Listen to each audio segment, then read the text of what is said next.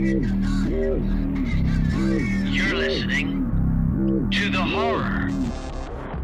Welcome to the horror. Hi, I'm Owen Egerton. I love horror movies. And I'm Russell Sharman, and I'm not such a fan. And this uh, this week on the horror, we're discussing what some people say was the first uh, horror movie to ever be nominated for uh, uh, Academy uh, Best Picture, Academy Award Best Picture nomination. I, that's debatable, but is The Exorcist. The Exorcist, an incredible film. Just a quick for everyone to know, it was based on the novel by William Peter Blatty. Uh, it was directed by William Friedkin. Uh, 1973, incredible film. The screenplay was also written by Blatty. One of my all-time favorite films about a young girl possessed by a demon, her mother, who uh, is desperately trying to find out what's wrong with her daughter, and the two Catholic priests who come to perform the exorcism. uh, you know, it's interesting that you just gave the little plot summary as as being about a little girl possessed by a demon. I might take issue with that that that's what this movie is about. Oh, that's fair enough. That's fair enough. I mean, sh- funny enough, I-, I was actually even in the rewatching. Regan is not the protagonist. There are three protagonists in the movie, and Regan is not one of them. Interesting. Yeah, yeah. Well, I'm I'm really excited to talk about this one. Um, but before we do, you said something interesting, and I just want to unpack it a little bit. Um, I'm going to say so many interesting things. If you unpack every interesting thing, I'm going to have your shit all over my floor.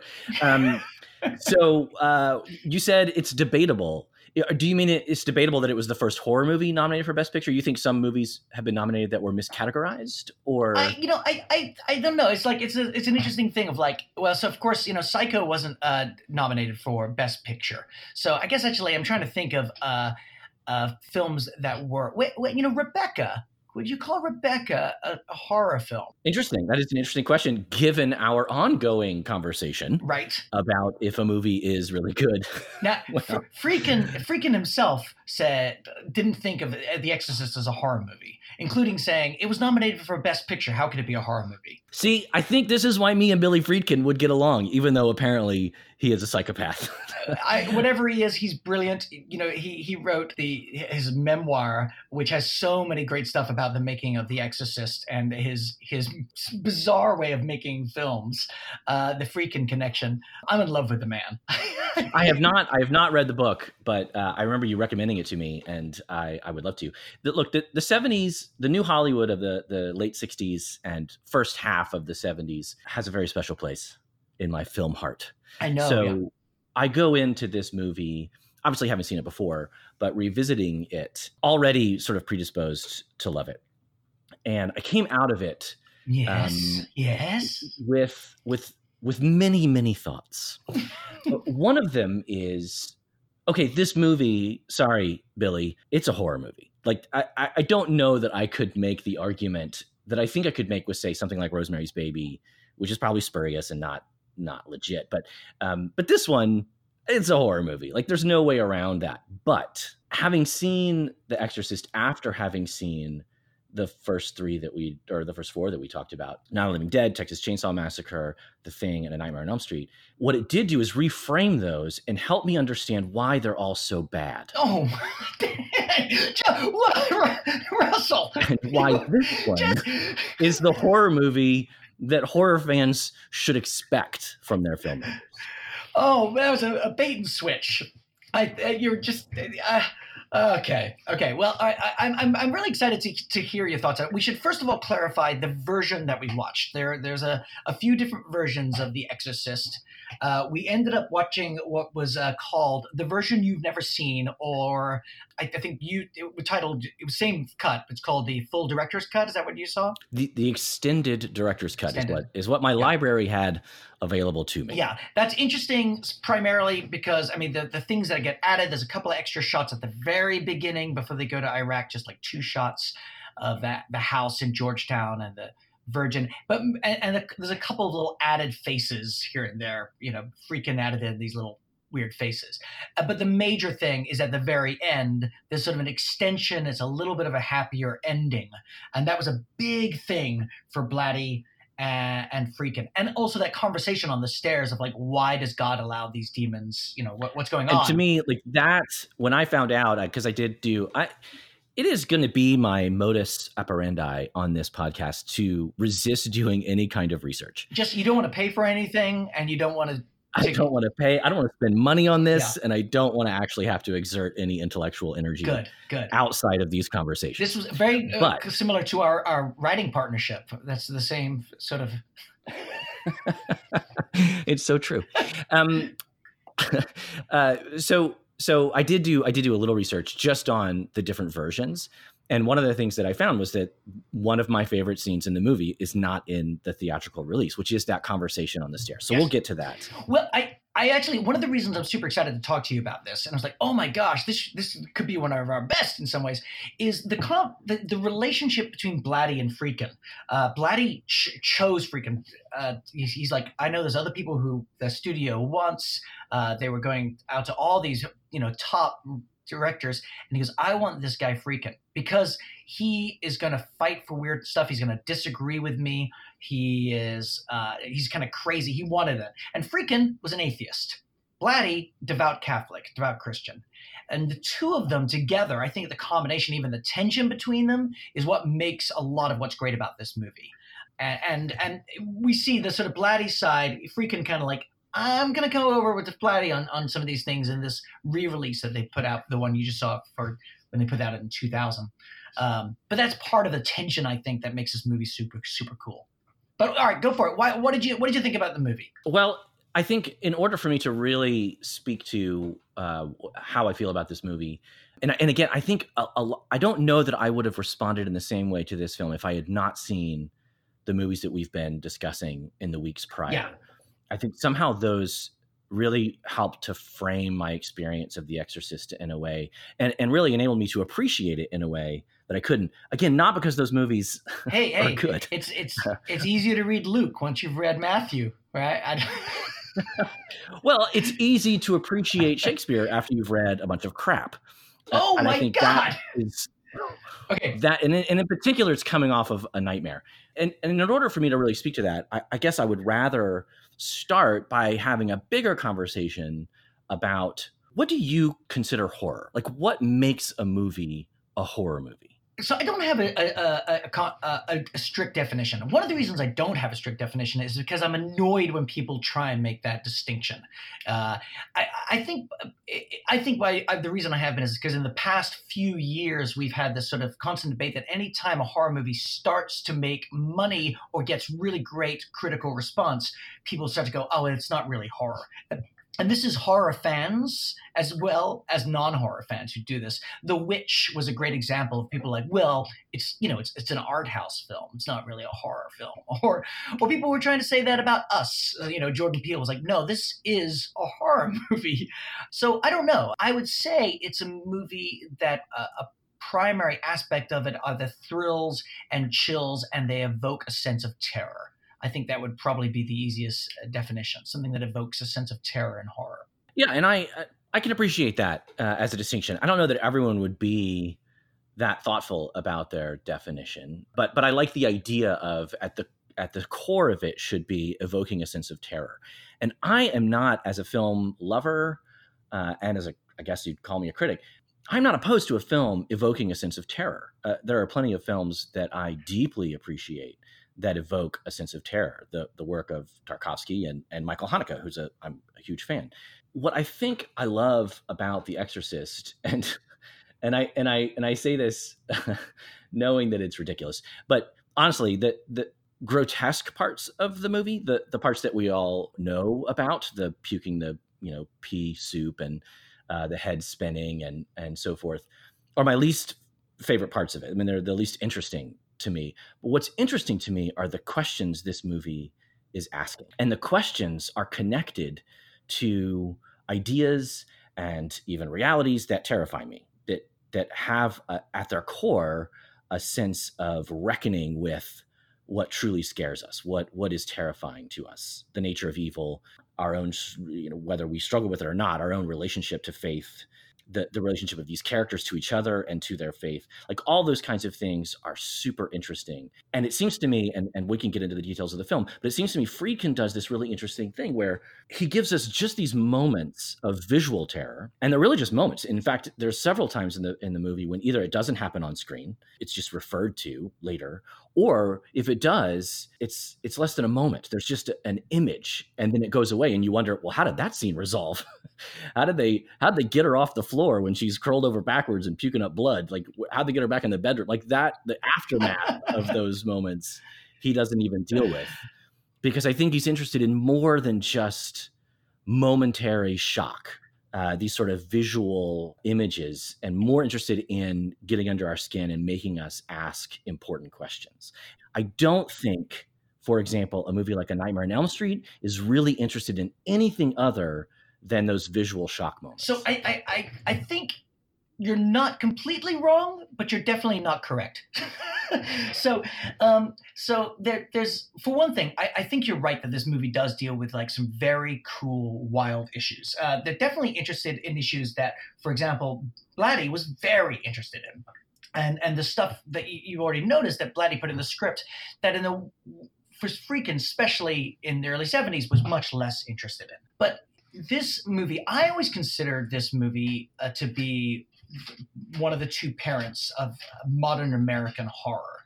Uh, I, as I mentioned before, the other being Texas Chainsaw Massacre. The difference is this one was based on a bestseller. This one had uh, a big studio, big budget behind it. This one had bigger names, not not a lot, but at least some sort of bigger names behind it. But it's still it in the same way the Texas Chainsaw Massacre surprised us of like, oh my God, you're going to places we're not supposed to go to. This one does too. A Friedkin urged Blatty of like, don't take out the stuff that you have in your novel where there's a girl, you know, masturbating is the wrong word, you know. Totally wrong word. I've I've heard that description of that scene before. Yeah. And that is not what's happening. It's not exactly like uh, that horrible sort of stabbing sequence with a crucifix and and the language uh, there that is is really just so horrific. And it's like, oh my god, how how is it that a studio is letting us see these things? How like it's going to places that it's totally shocking us. And and Friedkin was fascinated with that. He's fascinated with like totally shocking us. In some ways, I would say more shocking moments like that than maybe Texas Chainsaw Massacre. That, that there's some really really terrifying things. But there is what you're talking about, like these questions of the nature of evil uh, the the fear of who we are. Again, I would say like all the horror movies that we've been watching, there's a sense of like what you think is trustworthy is going to let you down.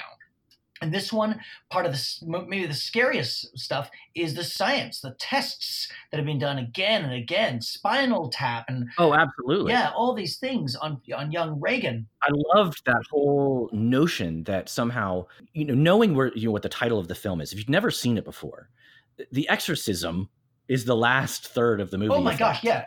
The first two thirds is the the the horror show of modern medicine. The the machine that and I, doubtless it was as an actual apparatus they used in the 70s, uh, whatever that that PET scan was of her brain was the most grotesque terrifying moment for me uh, up to that point in the film. Yes. Also, it was extended for the for the cut that you watch. Also, a quick little side note not to waste too much time. Another Friedkin movie was called Cruising. Cruising was based on this uh, serial killer who was stalking in New York the S and M gay clubs. Uh, of of New York, With Al Pacino, with Al Pacino. That's right. And an interesting thing is they they accused a guy, they arrested a guy for for the crimes that the movie's based on, lightly based on.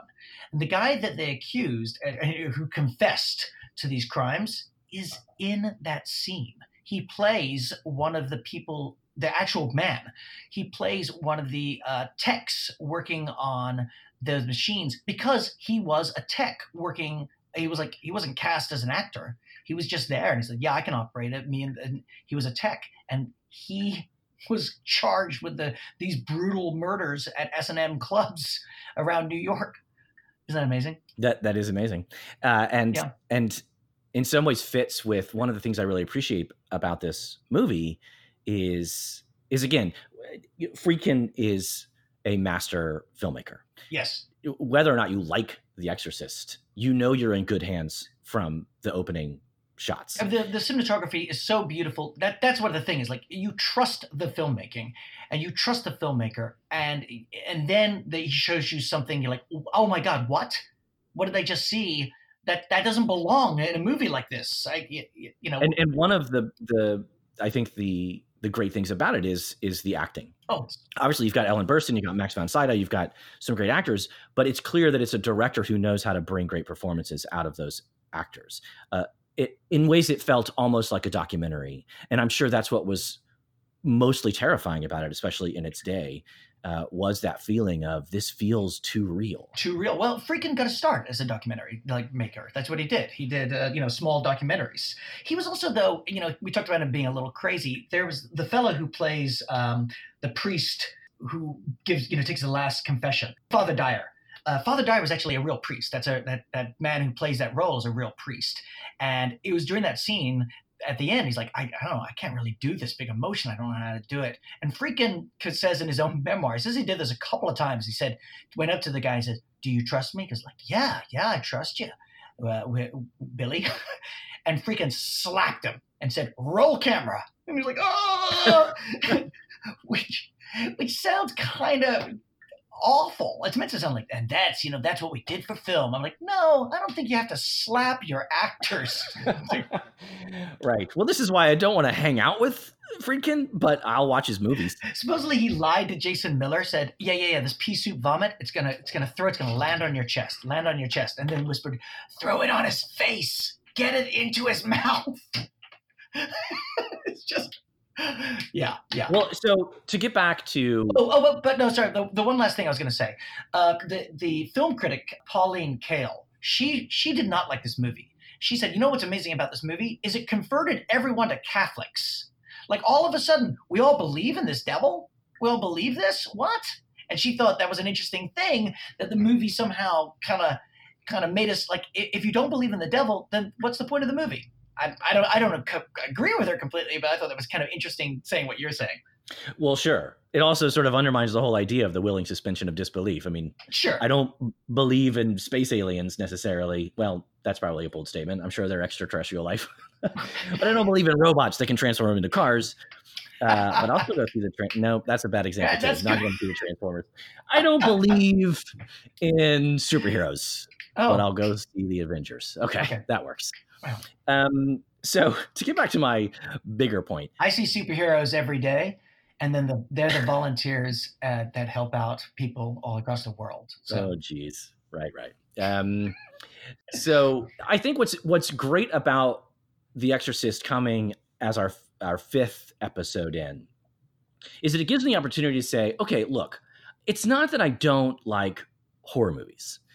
It's it's that I don't think that most entries into what we consider the horror genre take seriously good cinematic storytelling. And I think the reason they don't is that most audiences have come to the theater or to the streaming platform for that visual shock value and have allowed narrative structure, good cinematography, good characterization, good acting to atrophy, just looking for the next fix of something that's visually arresting or shocking. I know that's a blanket statement, but I think that's my struggle with a lot of what passes for horror. And I think in some ways it goes back to our conversation about pornography.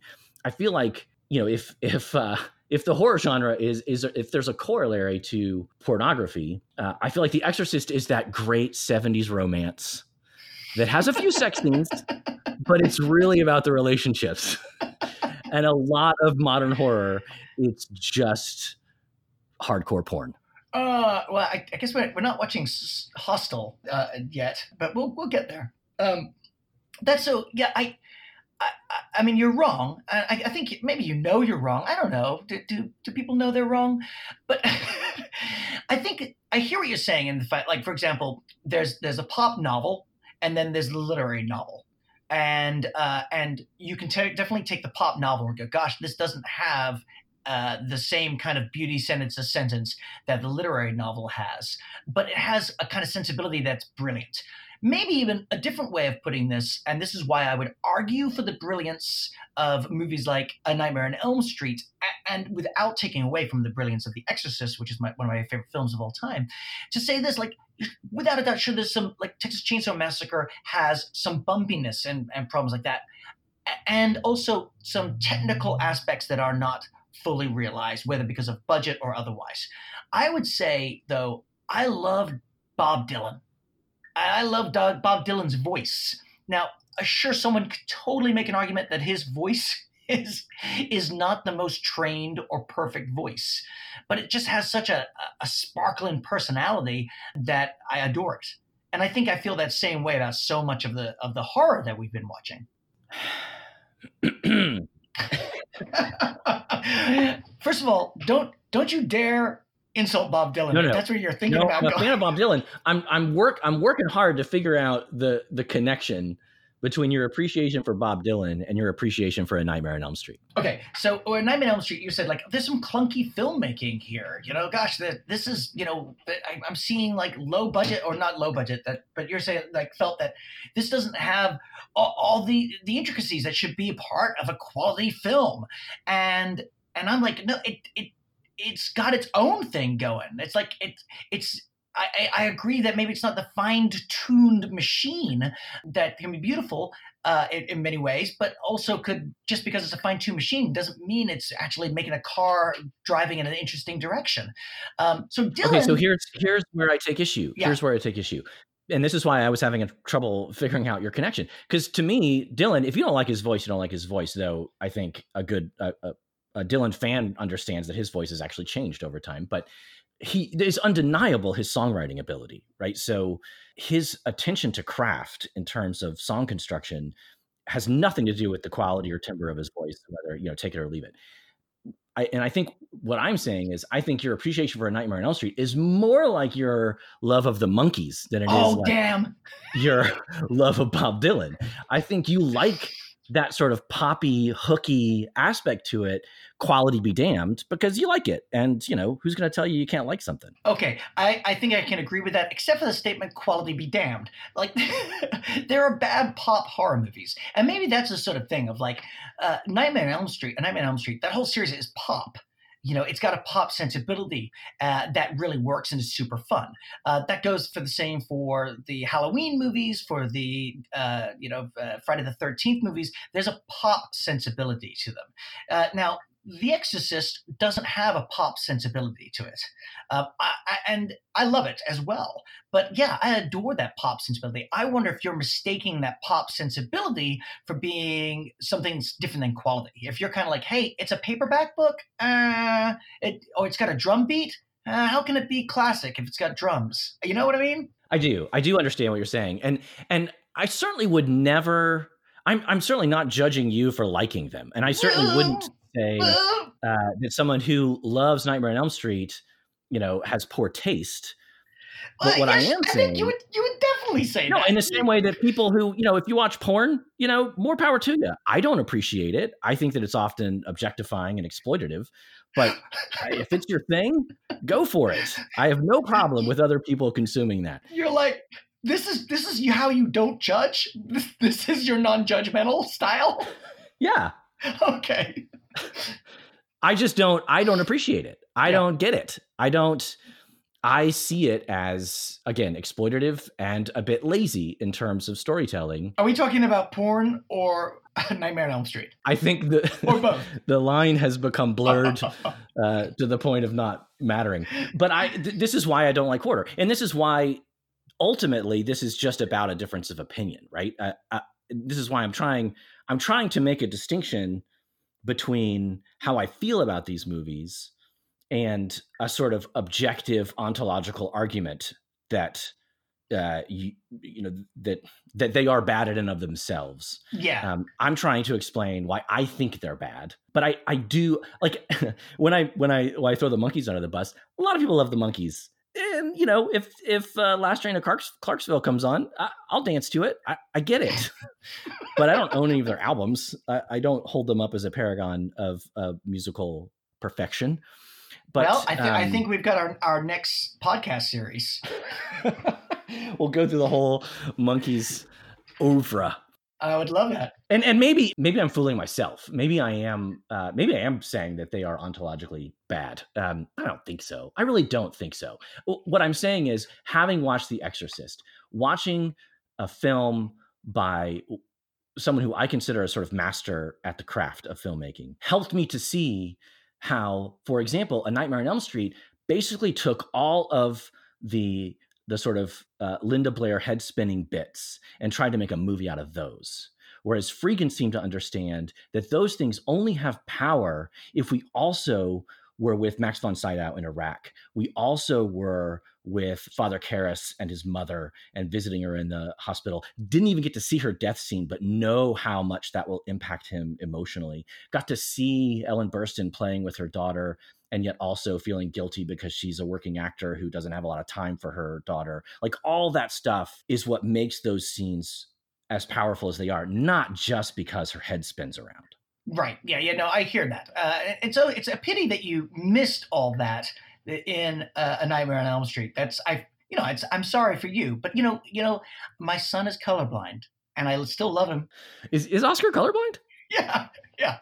Um, uh, but okay. Okay. So stay. I I hear your points, and I I, I do get it. I get it. The Exorcist, by the way, does have one of the things again about that new Hollywood. Uh, that whole sequence in Iraq at the beginning. That's so bizarre. Oh, Like, I don't it- I don't remember that at all from Well, this movie. partially because nothing happens there. You know, he he's he's walking around. You know, he's kind of based on uh, Teilhard de Chardin. Is the kind of the, Absolutely. Yeah. Yes, the Catholic archaeology. right? And he finds that Catholic saint, you know, the medal, the little Catholic medal thing, and then he's like, "Oh boy, I'm sick," and there's a demon.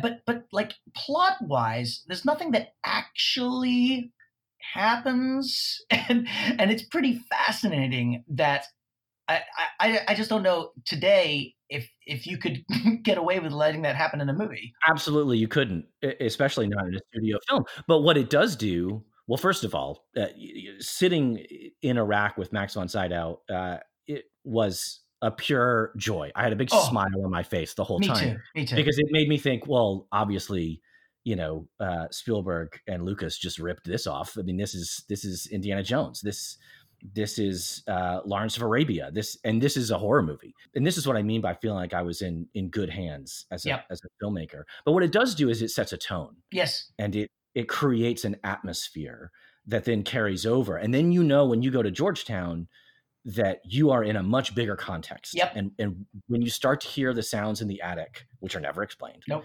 When you when you get the little reference to the Ouija board, which is never picked up again. Nope.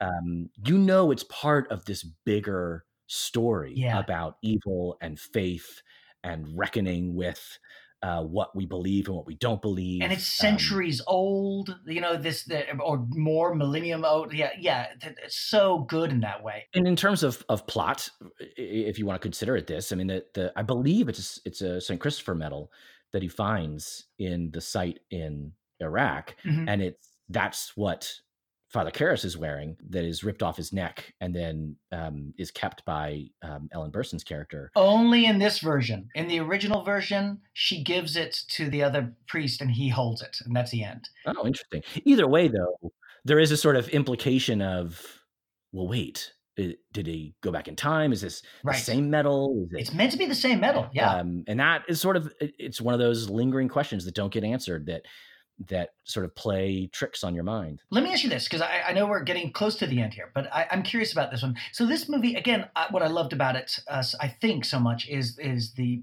Blatty and Friedkin's different views on stuff. And so th- there was a lot of question at the end of like, who won? Did the devil win? You know, what, what won? The, the, the devil was trying to get Karras. You know, so who won? Uh, as a person of faith, how how do you read this movie?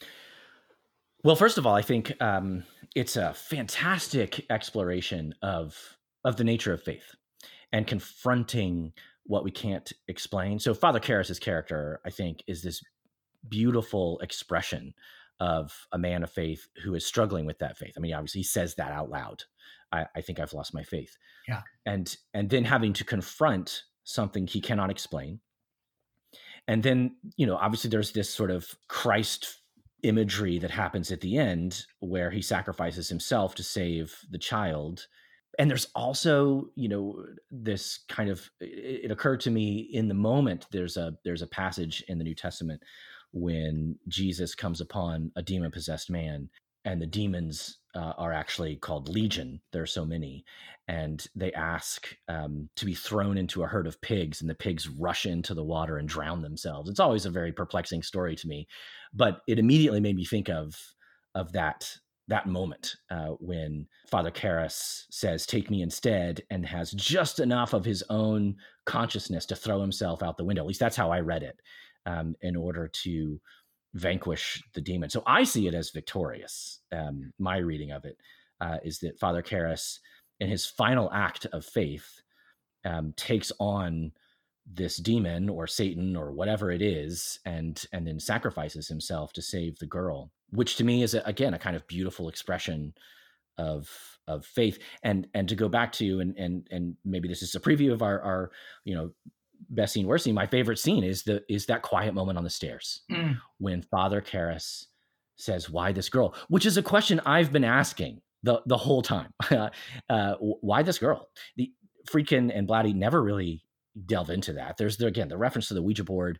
Uh, maybe that's it, but there's no explanation. There's no reason why this girl should be possessed. And and I know this this again this scene was not in the original version and it's a shame because it to me underscores what the movie is about. And uh, father Merrin's response is uh, to tempt us to despair to to make us doubt the possibility that god could possibly love us. Yeah. And and that to me is powerful and terrifying in a way. And that is why i appreciate this movie so much and i'm still willing to call it a horror movie and it's the kind of horror movie that that people who who might say I don't like scary movies, I don't like horror movies, I would recommend trying to sit with it because of these big questions that it forces us to ask. Hmm. And in a way, I think ultimately w- what I'm saying with this film is that this is the kind of film that true horror fans should demand from their filmmakers. And and I will say this too. I think that your films do this. I think the three films that you've made at least the first and the third, uh, Follow and, and uh, Mercy Black, ask these really important questions. Ask these questions that force us to reckon with who we are. They ask deep questions, and and even the second one, Bloodfest, which is more a kind of meta meditation on your love of the genre, has some interesting things to say, and and that's the kind of filmmaking that I think that horror fans should expect uh, instead of just sort of being satisfied with a lot of uh, jump scares and gore. You know, um, thank you for that compliment. I got to say, uh, hearing you talk about Wes Craven movies makes me doubt that God could love us. um, so I, I, I wish I think you know I think I know you talked about I'm not sure if you wanted to hang out with uh, Friedkin. I think you and William Peter Blatty would really like you. Blatty's passed, but I think you guys would have gotten along. Gosh, so many of the people we talked about in this podcast have passed away. Yeah, I know. Um, a dangerous profession. Yes, just being alive is dangerous. Let me quickly take you through the the sequels of The Exorcist. This I've realized now that I would like to have a segment at the end where I can take you through the sequels of of the different different films that we're discussing. Is that okay? Can we do that? Please. And then I can then I can talk about how I'm not going to see any. I mean, especially this one Uh, there's a because there's a part of me that's like I don't want to in any way taint my experience of The Exorcist with poor quality knockoffs. You said taint. yeah, I, I, think you can get away with uh, not seeing any any of the sequels, but but let me get just get let you let you in on a little bit of them. So the second one was uh, The Exorcist: The Heretic. Um, it it was a very big budget film. Uh, it did not do so well. Actually, I want to revisit it again sometime soon. It's been a very long time. I think I might have seen it in the theaters with my parents. That's disturbing. Then William Peter Blatty, who wrote the first one, wrote the book. He made the third one, which uh, is called with The Exorcist Three. But he, I think he based it on his novel Legion. So it's very interesting that you were referencing the story of of uh, uh, Jesus uh, removing Legion from the man and sending him into the pigs. That one is uh, it is a cool movie. I really, really dig it. Um, and it's also cool because it also has Jason Miller in it. And he just didn't do a lot of movies, but he's in that one for a little while. And it also has this one jump scare. And, and fans of the horror movie genre know the jump scare I'm talking about. Even if you just see this one jump scare, it's beautiful. It's just so beautiful.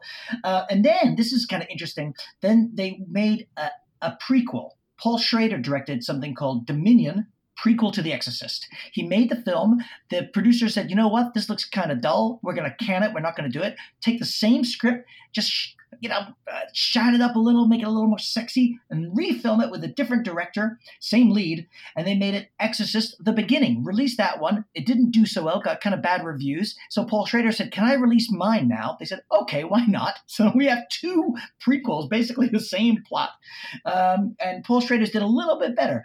So yeah, that's that's all the sequels so far, not counting the TV show. Oh, there's a TV show. There was a TV show, yes. Uh, okay, so um, so you love this movie, so it's a little weird to ask you what was one scene that you loved. You already mentioned. Well, now let me let me let me be clear. love. You love this movie. What I'm saying is, you love you love this movie. What I'm saying is, I deeply appreciate Friedkin's take on the genre in the same way that I deeply appreciate Polanski's take on it in Rosemary's Baby, as I also appreciate Kubrick's take uh, with The Shining to me, these sort of stand out as exceptions to the rule. And for those who don't love horror like me, I, am not saying run out and see The Exorcist, it will change your mind. But there's a lot to love uh, about this movie. And, and a lot of it has to do, again, with my own fascination with this period in Hollywood filmmaking and Friedkin being a really important part of that story coming right off of um, The French Connection and sort of being a part of, of what shook up the the style of Hollywood at the time. So having said all of that, I still go back to my favorite scene is the quiet one on the stairs that again apparently was not in the original release where the two priests talk about sort of the nature of evil and why essentially why do bad things happen to good people? I love that this movie does not uh, run away from that question. It doesn't necessarily answer it clearly but that's okay. And ultimately why i think as i said in the beginning this movie isn't about the kid it's called The Exorcist. Yeah. I think it's Father Karras's story more than anyone else's. I agree. So the fact that we begin with Father Merrin in, in Iraq. And then don't see him again until half an hour before the end of the film. Yeah. Absolutely. Yes. But I think it's a it's the story of a priest struggling with his faith and almost like the penitent thief on the cross sort of regaining it in the last moments of his life. Mm, okay, I, I, uh, everything you say. By the way, a couple of thoughts, just really quickly. I, I, the pop sensibility. Don't, don't, just something because something has a great melody doesn't mean that you you have to think it's not great art. And I recently read. I'm gonna run out and buy the Hansons album. it's, it's, a good album. It's a good album. Uh, and uh, I just recently read a Fellini quote when he was uh, in the process of making Satyricon, and he was talking about uh, just sort of the, the view of thinking through Roman culture and everything like that. He says, you know, it's it's only it's not pornography unless you look at it as pornography. It's just pictures and images. The pornography is what we have inside of us. We make something pornography because of how we see it. It says, I'm growing up in a Catholic nation. So much is pornography, not because it necessarily is by its nature, but because the way we as a Catholic people are viewing it. Russell Sharman, you see everything as pornography because you're full of pornography. I don't see everything as pornography. Um, my least favorite part, uh, it, and this is hard because I just adore this film. I actually adore the different cuts, so I'm, I'm kind of cheating here. But in the initial DVD release, they had the extended last scene uh, of, uh, of the father Father Dyer and Lieutenant Kinderman, the, you know, sort of meeting, going off to the movies together. Lee J. Cobb, by the way, amazing actor. Oh, such an amazing actor. And it ended on this line. It ended on Kinderman saying, I believe this is the beginning of a beautiful friendship. that's that's how that scene initially ended. And uh, uh, in the re-release, they they they fade out before them. But if I have to choose, that line would have been my, my least favorite. I would have been right there with you. Although you know it's interesting because so much of this film is about filmmaking. Yep. You, you know, we meet our Ellen Burstyn's character is an actor at, on a film set well, you don't meet her there, but um, one of the early scenes, the cop who's obsessed with film. You know, it's it's interesting that Friedkin, The director who dies. sure, sort of allow allow that in in an interesting way. Yeah, I completely agree. All right, um, are you um, are you ready for your next assignment? Um, sure, lay it on me. Oh, I'm so excited about this. Now we have we have gone through some of the very best horror films, maybe the very best films of all time, and uh, and it, it's been nice getting you some training wheels on you, Russell. Of like, oh, okay. And although you're not seeing it, the rest of us out in, in in the world are seeing you open your eyes. It's not that The Exorcist is so much better than these other movies. It's that suddenly you're waking up. No, no, you know no, what? You can't see the stars. no. You can't see No. the stars until you open those eyes. It's eyelids. helping me to see how bad those other movies are. Sure, sure it is. Yeah, sure, sure. It's a journey. It's a journey. No, I, I feel like we should do a corollary podcast, but it should be about you introducing me to porn because that's what this feels like right now. okay, so well, you're really gonna that, even better. The next film I, uh, I'm assigning you it might be kind of difficult to find is Basket Case. I know nothing about this except that title, and I am not excited. It's Basket Case. I think was also nominated for a uh, Best Picture. Um, I, you know, I'm not. I'm not sure about that, but I think maybe. Um, well, I think it was Coppola. It was Coppola was trying to follow up from Friedkin. Uh, no, it's it, it's it's definitely a, a Henenlotter. It's Frank Henenlotter who who wrote and directed it. So I think, uh, yeah, I'm looking forward to you watching. All right. Again, I know nothing about this film. Never heard of it. Um, you could be making it up. Oh, all I wish I so wish I could make it up. I I, I don't even have the imagination. Uh, okay. Sweet. Here we go. and that's the horror. You can reach Owen Egerton on Twitter. Yes, O W E N underscore E G E R T O N, and you can reach Russell. Indeed, at uh, at Russell Sharman. Uh, we also have an email for any listener feedback. Uh, the horror pod at Gmail. Send us any uh, emails, any long diatribes, rants against my opinions. Uh, we welcome them. the Horror Pod. That sounds awesome. Maybe we should rename the podcast the Horror Pod. I love that Owen is obviously just hearing about our email account right now. I I did not know we had that. That's awesome. All right. Uh, until next time, thanks so much for listening.